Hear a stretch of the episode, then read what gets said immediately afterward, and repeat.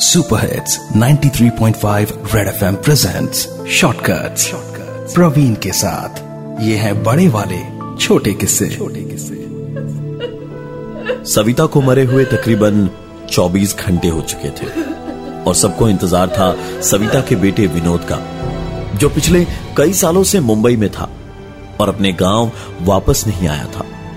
सबको यकीन था कि माँ की मौत की खबर पर तो वो ज़रूर आएगा। पर ऐसा हुआ नहीं। विनोद की जगह कोई और ही आया। वैसे, विनोद को मुंबई में काम करते हुए सालों हो गए थे। अपने परिवार का एकमात्र इंसान था वो, जो इतने बड़े शहर में गया था। जब वहाँ नया नया काम शुरू किया, तब तो साल में दो तीन बार आ जाता था। पर वक्त के साथ साथ वो भी बहुत कम हो गया। अब बस विनोद की चिट्ठियाँ आती। पर हाँ, पैसे हर महीने वक्त से पहले ही आ जाते थे। एक बेटे का फ़र्ज़ उसने बखूबी निभाया। पूरे परिवार को उस पर गर्व था। पर माँ के मरने पर भी वो नहीं आएगा, कोई और आएगा, ऐसा किसी ने नहीं सोचा था।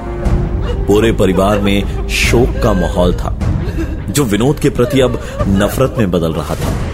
कि तभी विनोद की जगह आए उस आदमी ने बताया, दो सालों से मैं ही आपको चिट्ठी लिख रहा था और मैं ही पैसे भेजता।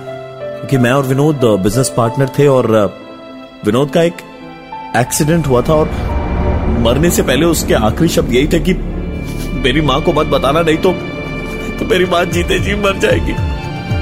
मेरी माँ जीते जी मर जाएगी।